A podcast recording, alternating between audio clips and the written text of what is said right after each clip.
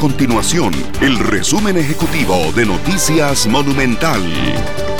Hola, soy Juan Enrique Soto y estas son las noticias más importantes del día en Noticias Monumental.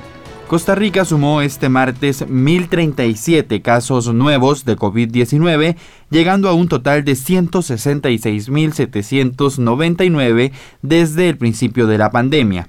Respecto a las hospitalizaciones, 628 personas están en un centro médico, 245 de ellas en cuidados intensivos. El martes se reportaron 12 fallecimientos, llegando a un total de 2.156 decesos a causa de esta enfermedad. La Comisión Nacional de Emergencias anunció que ya fueron adjudicados la mayor parte de los insumos para el proceso de vacunación no reveló cuáles son los detalles del contrato con la compañía Pfizer debido a que existe una cláusula de confidencialidad.